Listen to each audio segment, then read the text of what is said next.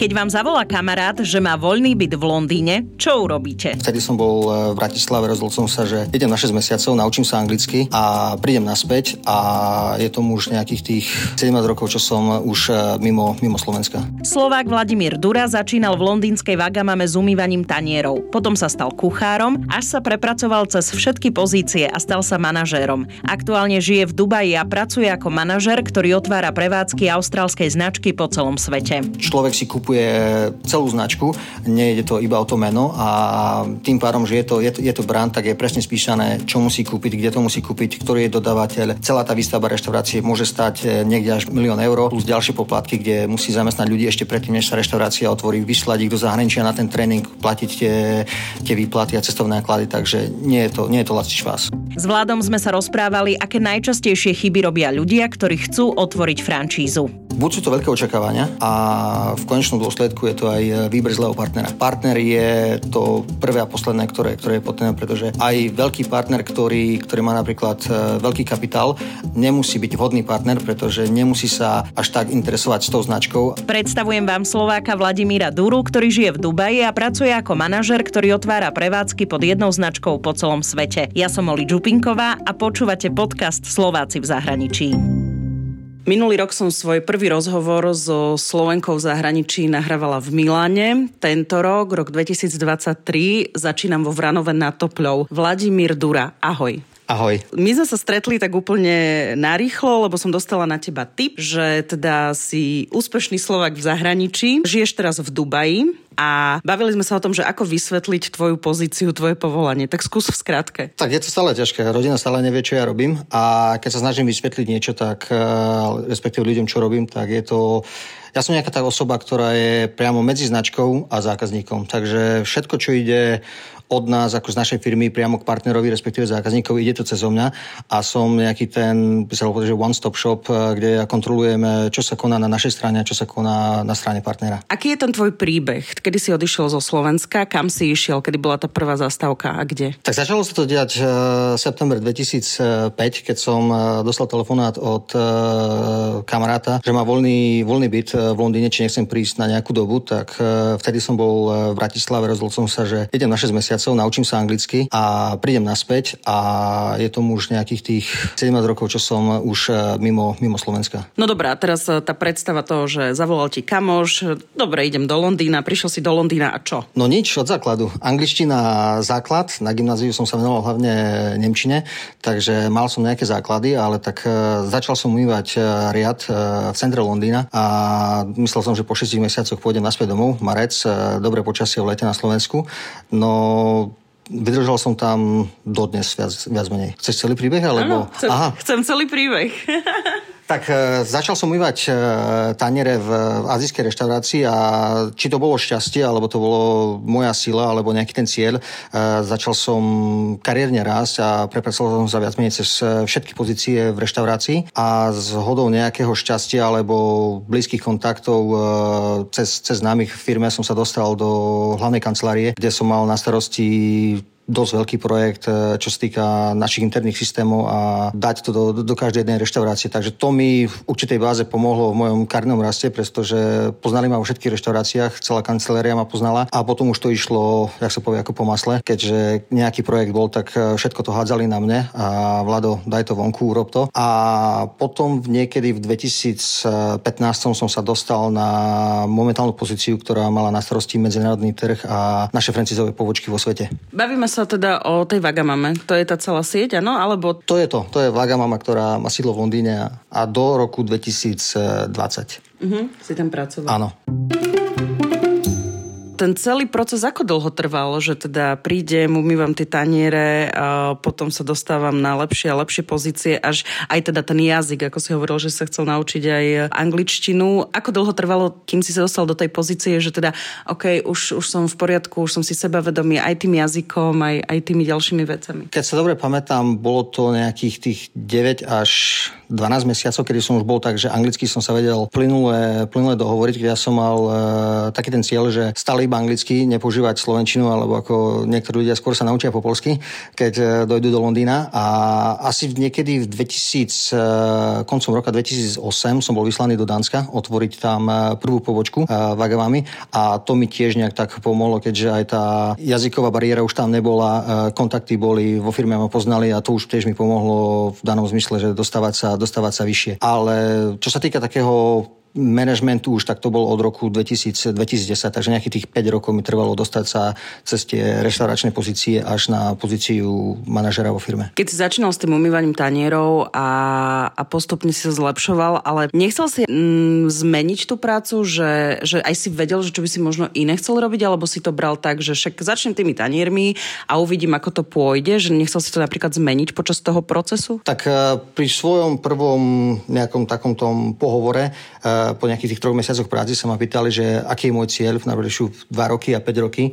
A tak som sa aj zasmiel vtedy, že asi do troch rokov budem šéf kuchárom a o 5 rokov budem e, ten generálny manažer reštaurácie. Keď som sa tak potom histórii pozrel e, späť, tak e, presne to aj tak vychádzalo, že v 2008-2009 už som bol šéf kuchár a v 2010 som mal na starosti vlastnú reštauráciu. OK, a v kuchárom si chcel, čo máš vyštudované? Si vedel variť? Že si akože sa stále aj rovno kuchárom tam? Tak gymnázium, takže to je všeobecný, všeobecný pojem. A keď som bol na škole, tak som mal e, cieľ medicína ale nejak potom z toho zišlo, mňa veľmi bavila matematika. Tak e, k vareniu som sa dostal cez tie reštaurácie, že kuchár, no, umývač riadu kuchár a podobne, ale jedlo ma baví. Jedlo ma baví, reštaurácie, to hospitality, to je, to je niečo, čo, čo sa mi vrilo do koži a doteraz. Čo najlepšie vieš uvariť? Fú, tak uh, doma by mi povedali, že asi ňoky, čo nie je veľmi azijské, ale slovenskú kuchyňu mám veľmi rád, a, ale tak baví ma, baví ma tajská kuchyňa. No a napríklad to jedlo uh, z vášho portfólia možno, čo si najradšej varil? Tak moje obľúbené je ramen, tá azijská polievka, tak to, to bežne, či, či známy, či rodina, keď, keď, keď som doma a keď, keď mám niečo navariť, tak to stále je, že čo varíš a urob, urob niečo také z tých, z tých tvojich e, repertoárov. A keď si sa potom vlastne z toho kuchárskeho prostredia z kuchyne mal dostať do tej manažerskej pozície, tak nebolo ti to ľúto? Nevidel si skôr možno tú perspektívu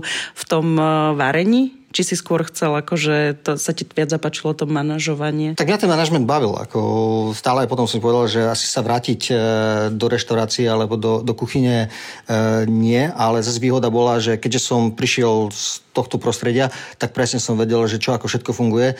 Tým pádom, keď sme mali nejaké stretnutia alebo nové projekty, alebo či už kontroly v reštauráciách, tak uh, nikto mi nevedel klamať, že robí sa to takto alebo takto, pretože presne som vedel, že čo ako. A nikdy som ani neočakával od ľudí niečo, čo nebolo nebolo možné, preto som, pretože som vedel, že nedá sa to, alebo ako sa to dá, dá stihnúť. Takže to bola taká výhoda. A vrátiť sa do kuchyne nemám problém, ale to, čo robím, ma baví. Kde všade si teda otváral? Po celom svete si otváral tie prevádzky?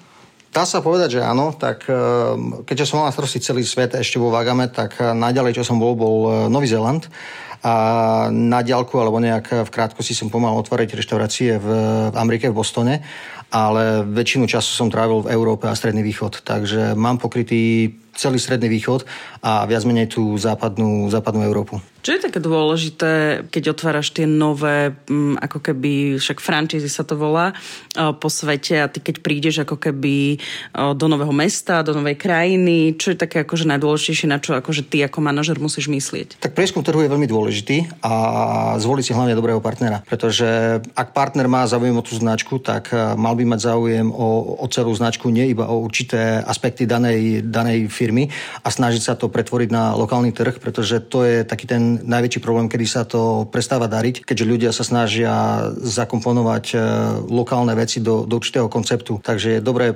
poznať lokálny trh, e, čo očakávajú zákazníci a ako prispôsobiť značku lokálnemu trhu bez toho, aby sa zmenilo celkovo DNA tej značky. A myslíš toho partnera, to je niekto, kto vlastne kúpi tú licenciu a otvára to v tej krajine, áno? Áno, presne tak to je ten franchisový partner, ktorý má záujem o tú značku a kupuje celý ten balík. Nie len určité veci, tak e, kupuje systém od e, receptúr, systémov, štandardov a vo všeobecnosti berie tú značku, pretože jej verí a nemusí investovať e, nemalé investície na vytvorenie vlastného konceptu, ktorý môže a nemusí fungovať. Ako dlho trvá taký proces, keď prídeš do nového mesta, kde sa otvára nová pobočka? Tak záleží to viac menej od krajiny a niekedy sa to dá v priebehu tých 6 až 9 mesiacov, aj keď e, dohnutie sa s partnerom na celej tej zmluve a všetkých tých e, podmienkach môže trvať niekedy 3 e, až 6 mesiacov, podľa toho, že aká je to krajina.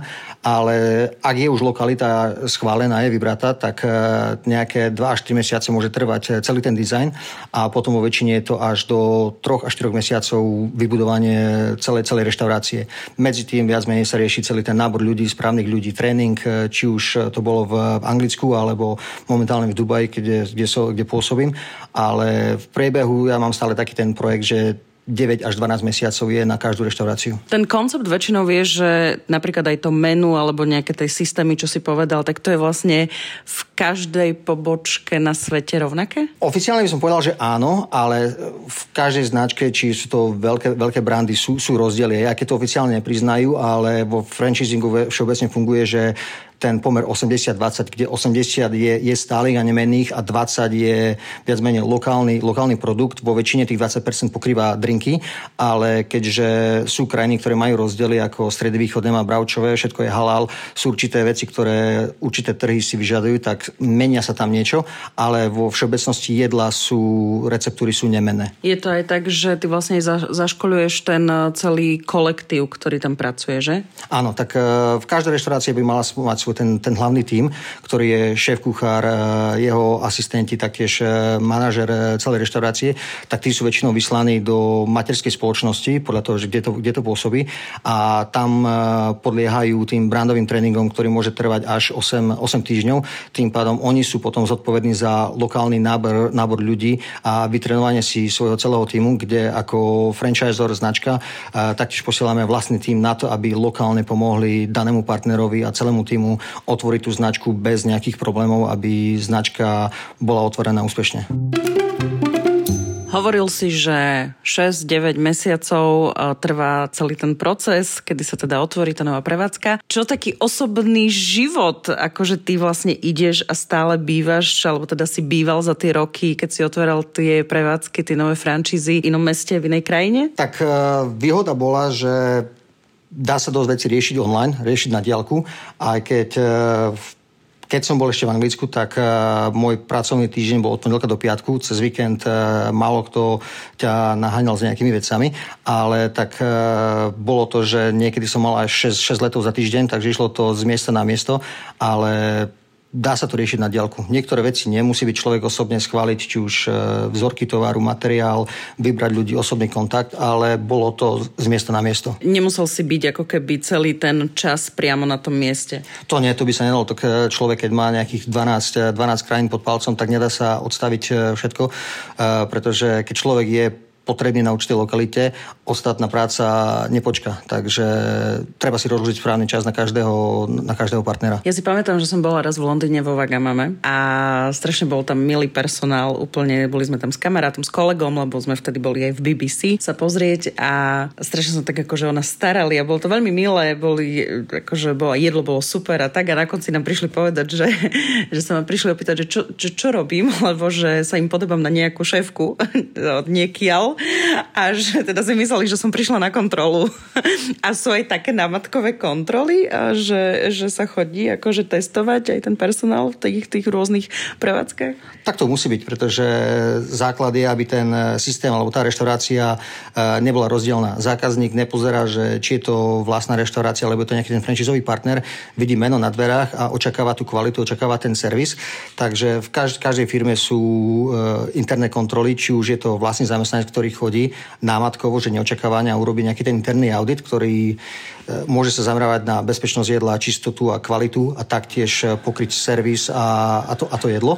Ale potom využívajú aj tých e, tajných, tajných hostov, ktorí námatkovo dôjdu, nikto to nevie, kto to, kto to je, dojde jednoducho správa, že boli sme vo vašej reštaurácii, tu je ten report a, a, a podľa toho sa to rieši, lebo je to zákazník, ktorý to môže byť raz za týždeň, raz za mesiac, takže kvalita musí byť stále, či je to pondelok alebo nedela zákazník platí tú istú cenu. Ty si otváral aj Vagamamu v Bratislave? Uh, áno. to bol taký zaujímavý príbeh, pretože keď som začal s tým franchisingom, a bolo to niekedy leto a do tých 5-6 mesiacov bola Vagama otvorená v, na Slovensku, tak sa v robote smiali, že čo to je, že začnem e, v novej práci a do pol roka si otvorím reštauráciu, aby som mohol častejšie domov chodiť. Bolo to iné, ako keď e, otváraš, e, si otváral tú prevádzku v Bratislave a, a iné možno na tom Novom Zelande alebo kde? Z určitého hľadiska ani nie, ale bolo to viac menej trošku viac osobné. Najväčší taký ten e, challenge bolo prispôsobiť tú, tú mentalitu lokálnemu trhu a potom jazyková bariéra. Jazyková bariéra bola v zmysle v tom, že keď som sa stretol s daným partnerom a mal som vysvetliť koncept a nejak ich do toho dostať, tak viac menej Slovák hovor po slovensky, no všetko v hlave naučené v angličtine, takže bolo to také až niekedy komediálne, že nevedel som vysvetliť určité slova, pretože v hlave človek už myslí anglicky, rozpráva anglicky, tak eh, pretvoriť to do, do slovenčiny bolo trošku trošku komplikované, ale tak dostali sme sa tam a Vagamam funguje už 7 rokov v Bratislave, tak eh, zatiaľ sa stále držia. To obdobie, kedy si pracoval pre uh, Vagamamu sa vlastne skončilo pred čo dvomi, tromi rokmi? 2020, keď začal COVID. OK. A teraz si v Dubaji. Teraz robíš čo, niečo podobné? Alebo je to, čo to je za firmu? Austrálsky koncept a trošku iná ako Bagamama Ázia, ale viac menej pozícia je tá istá franchise, franchise manažer, takže to je, to je to isté. Som daný kontakt medzi značkou a partnerom. Uh-huh. A tam sú rôzne značky alebo len jedna, ktorú robíš? Tiež iba tá jedna. Venujem sa iba jednému, jednému konceptu. A čo to je za koncept? John's Grocery je viac menej reštaurácia, ktorá je spojená s, s kaviarňou a taktiež obsahuje aj nejaký ten retail, či viac menej tie špeciálne suroviny, ktoré či už sa používajú v, v menu, alebo sú to síry, sú to sušené meso, klobásky, e, sú to nejaké špeciálne produkty, ktoré prichádzajú z Európy a od takých tých malých, malých lokálnych výrobcov a to je súčasť nejakého takého DNA, ako keď človek e, pozná Italy, tak oni majú viac menej taliansku kuchyňu, ale všetky tie cestoviny omáčky sú vystavené, ktoré sú aj priamo na predaj. Je to vlastne trošku iný koncept, nie taký azijský, ako bola Vagamama. Viac ťa to láka, alebo že chcel si zmeniť tak prirodzene, alebo prišla ponuka? Tak bolo to také náhodné, eh, keďže HR, ktorý momentálne pracuje so mnou, bol predtým môj, eh, môj franchisový partner a tým ma, tým ma na ďalku oslovili, že rozbijajú celý ten systém a snažia sa expandovať cez, cez franchising,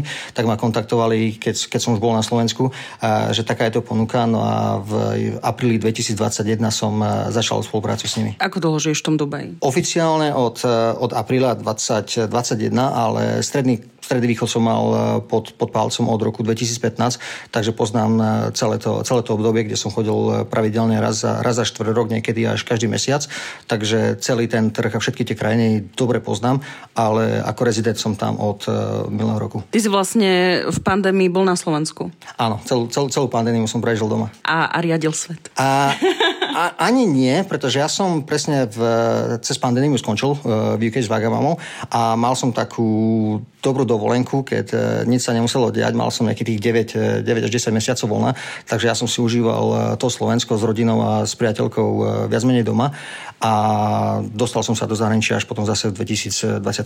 Aký je ten život a práca v Dubaji? Ako to ty vnímaš? Tak ísť e, z Londýna, z Anglicka do Dubaja nie je až taký veľký rozdiel, ale hlavný ten, okrem tej klímy, je čo sa týka životného, životného štýlu. Dubaj alebo celkovo Stredný východ, tam každý sa pohybuje autom, takže pešo, pešo nič a je to, celý Stredný východ je viac menej o pohodli. Či už e, objednať si všetko online, donášky, všade ísť autom, e, človek si dokáže zaparkovať pred obchodom a online si objednať, aby mu to dovezli do auta, aby nemusel vystúpiť, tankovanie. Áno, to som minulo sa rozprávala s niekým, že aj, aj natankujú ti v noci, keď si to zadaš v apke. Všetko ti robia. Necháš auto pred domom, prídu ti opravia, vymenia ti kolesa, vymenia ti brzdy, robia ti servis bez toho, aby človek bol, e, bol prítomný. Takže tam je, to, tam je to o pohodlí, kde Londýn bol viac menej taký ten rýchly, rýchly životný štýl. E, metro, dá sa kľudne chodiť e, pešo nejakých tých 4 km cez celý Londýn, lebo je to aj niekedy rýchlejšie a podlnejšie. Takže Dubaj je Dubaj, je to mesto, a, ale je, je to určite rozdiel medzi Londýnom. No a čo sa týka tej prevádzky, uh, vidíš nejaké rozdiely, ale tak keď si už otváral prevádzky len iný koncept na tom strednom východe, tak e, asi to už bolo v pohode pre teba, nie? Že nie je tam nejaký... Tak e, vo väčšine je to stále rovnaké. Iná značka, iný nejaký ten štýl, či už obsluhy alebo menu, ale vo všeobecnosti ako systém je to, je to rovnaký. Dodržiavať pravidla najsprávnych ľudí, najsprávnu lokalitu. Celý ten franchising je o presvedčaní ľudí, že čo majú robiť, ako majú robiť a aby sa nevzdialovali od tej hlavnej DNA značky, takže je, je to proces dodržiavať, dodržiavať pravidla, dodržiavať nejaký ten e, projektový plán a otvoriť čas. Aké je gastro v Dubaji? Ako by si to ty zhodnotil? Môjho pohľadu je to trošku už uh, veľa.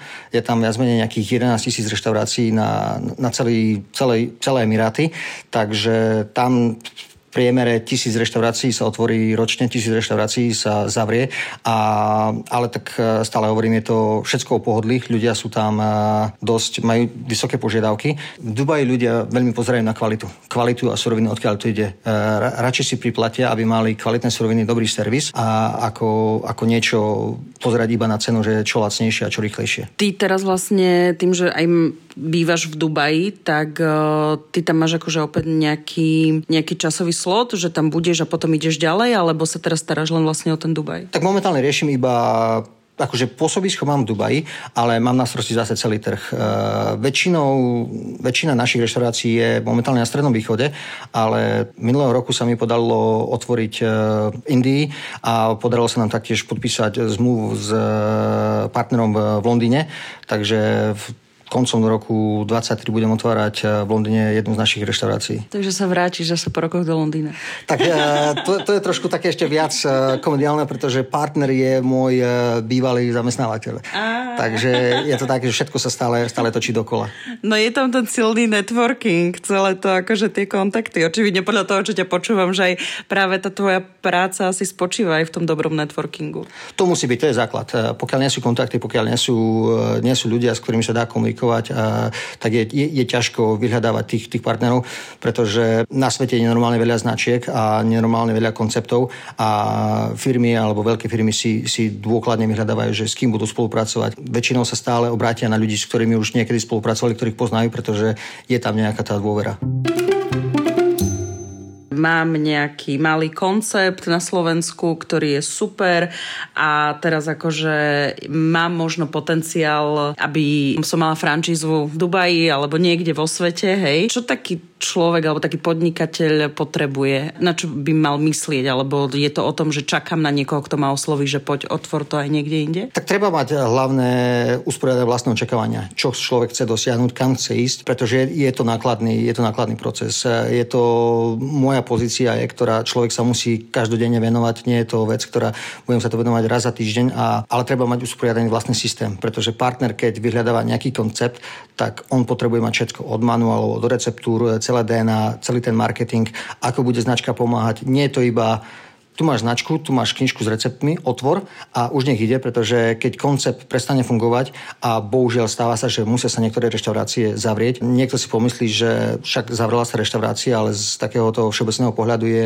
neúspech danej značky na danom trhu, čo potom vplýva aj na ostatné reštaurácie v iných e, krajinách alebo na tú vlastnú, vlastnú prevádzku doma, keďže človek si povie, že a otvoril reštauráciu v Dubaji a neúspel, tým pádom celá značka je neúspešná. Ten koncept by mal, aspoň teda keď ja to tak vnímam, mal by byť taký, že aj keď je možno niekto niekde tvárou a niečo vymyslel, tak potom, keď sa to otvorí niekde inde, tak treba akože, ako keby zachovať tú kvalitu toho, že keď tam ten človek nebude, tak aby to nebolo citeľné, nie, na tej prevádzke. To je ten základ. Ako väčšina našich e, partnerov, s ktorými spolupracujem, boli naši zákazníci. Takže tí mali vzťah k danej značke, e, verili tomu, chutilo im to jedlo, e, páčil sa im ten obsah, čo tá značka ponúka a žili sa s ňou, tým pádom mali záujem otvoriť a, a riešiť vlastný biznis, tým pádom tá značka musí byť zachovaná v každej krajine. Nedá sa, nedá sa úplne pretvoriť daný koncept, aby to, čo je napríklad na Slovensku a otvorí sa v Dubaji, je úplne, úplne niečo iné. Musí tam byť ten základ, ktorým ľudia budú dôverovať. Čom robia väčšinou ľudia také najväčšie chyby, alebo možno, že začnú sa zaujímať o, o to, že chcú mať vlastnú francízu, ale vlastne to zlyhá hneď ešte na začiatku. V čom je taká najväčšia chyba možno? Buď sú to veľké očakávania, a v konečnom dôsledku je to aj výber zlého partnera. Partner je to prvé a posledné, ktoré, ktoré je potrebné, pretože aj veľký partner, ktorý, ktorý má napríklad e, veľký kapitál, nemusí byť vhodný partner, pretože nemusí sa až tak interesovať s tou značkou a, a venovať dostatok času na to, aby aby to dotvoril. A taktiež ten, ten systém musí byť správne nastavený, aby, aby tá značka vedela byť replikovaná v každej krajine bez nejakých uh, veľkých alebo citeľných zmien. Treba na to veľa peňazí? Na tú moju alebo všeobecne? Aj na tú tvoju, aj všeobecne. Tak e, stále hovorím, nie je to lačný spás. Nie je to lačný spás. E, človek si kupuje celú značku, nie je to iba o to meno a tým pádom, že je to, je to, je to brand, tak je presne spísané, čo musí kúpiť, kde to musí kúpiť, ktorý je dodávateľ. Celá tá výstavba reštaurácie môže stať niekde až milión, milión eur plus ďalšie poplatky, kde musí zamestnať ľudí ešte predtým, než sa reštaurácia otvorí, vyslať ich do zahraničia na ten tréning, platiť tie, tie výplaty a cestovné náklady, takže nie je to, nie je to lacný špás. No a vo Vranove na teplo bude aká frančíza najbližšie? Ha, to, to sa ma pýta každý, ale na to si ešte počkáme. Vlado, čo ten život v zahraničí za tie roky, teda vravel, že 17 rokov žiješ e, v podstate v zahraničí, aj keď s tou pandemickou pauzou si sa vrátil aj na Slovensko. A keď si sa možno vrátil, tak ako vnímaš ty ten život zahraničie versus Slovensko a doma a tak ďalej? Čo ti najviac chýba? Alebo čo by si chcel tu priniesť? Tak e, ja som stále hovoril, že doma je doma. E, východ je východ, je východ aj keď ľudia sa stále smiali, že prečo, prečo Vranov. Ale žiť v Londýne dlhé roky a teraz eh, v Dubaji je to úplne iný život a ja aj keď som bol eh, v tej Vagame, tak mne stále vyvolalo, že prísť eh, na ten víkend domov kľud. Ja som mal rušný život, takže u mňa cez týždeň Paríž, Milano, Londýn, Dubaj a prísť na víkend do Vranova, tak ľudia sa tomu akože niekedy, niekedy smiali, ale mne, mne to vyhovuje, domov je, domov je domov a Dubaj je krásny život, ako je tam, je tam kľud, je tam to bezpečie a dosť ľudí, ktorí tam vycestujú sa po určitej dobe ani už nechcú vrátiť. Je to veľmi dobré miesto pre rodinu a vychovávať deti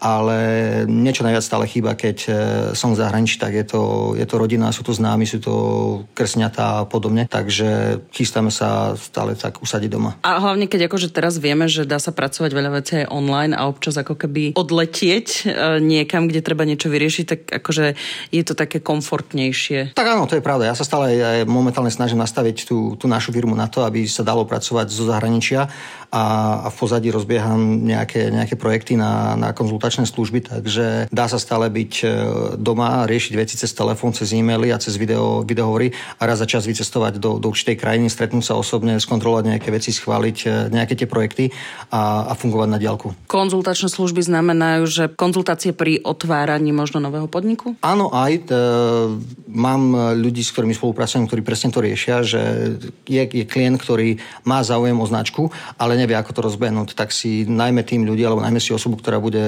radiť, že čo ako, kde vybrať lokalitu, ako vybrať lokalitu, čo všetko sa má robiť. A na diaľku taká tá nezáväzná alebo nestranná pomoc e, objektívna, že čo sa má a čo sa nemá robiť, aby, aby ten klient bol úspešný. Je nejaká značka z týchto takých rôznych e, konceptov, ktorú by si napríklad chcel niekde otvoriť? Ako ja som mal šťastie, že v každej firme, kde som pracoval, e, sa mi tam páčilo, bolo to dobré. Vo Agame mi tá Ázia, Ázia chutila veľmi a nemal som s tým problém. Grocer eh, tiež jedlo je, jedlo je vynikajúce, takže obidve koncepty by som si vedel predstaviť eh, či už na Slovensku, Vagamama už je, ale nejaká taká veľká značka v hlave momentálne nemám. Keď som sa ťa aj eh, pýtala na to gastro v Dubaji, tak čo hovoríš na gastro na Slovensku? Rozdiel, môj taký ten osobný názor je, ľudia niekedy nevedia si vážiť, čo očakávajú v reštaurácii a zase tie služby v reštauráciách nie sú vždycky na, na určitej úrovni. Slovenský servis niekedy je, niekedy je taký, že ľudia sa snažia pretlačiť tie historicky staré základy a, a, a ten, štýl, ten štýl obsluhy, kde uh, niekedy to príde, že čašník je pánom, nie, nie zákazník. Mm-hmm. To si sa aj s tým stretol? Bolo to, nestotožil som sa s ním až presne, ale e, sú, sú koncepty, ktoré sú na tom veľmi dobré, sú koncepty, ktoré sa učia, ale zase sú, sú reštaurácie, kde človek vojde a bohužiaľ už sa tam nikdy nechce vrátiť. Uh-huh.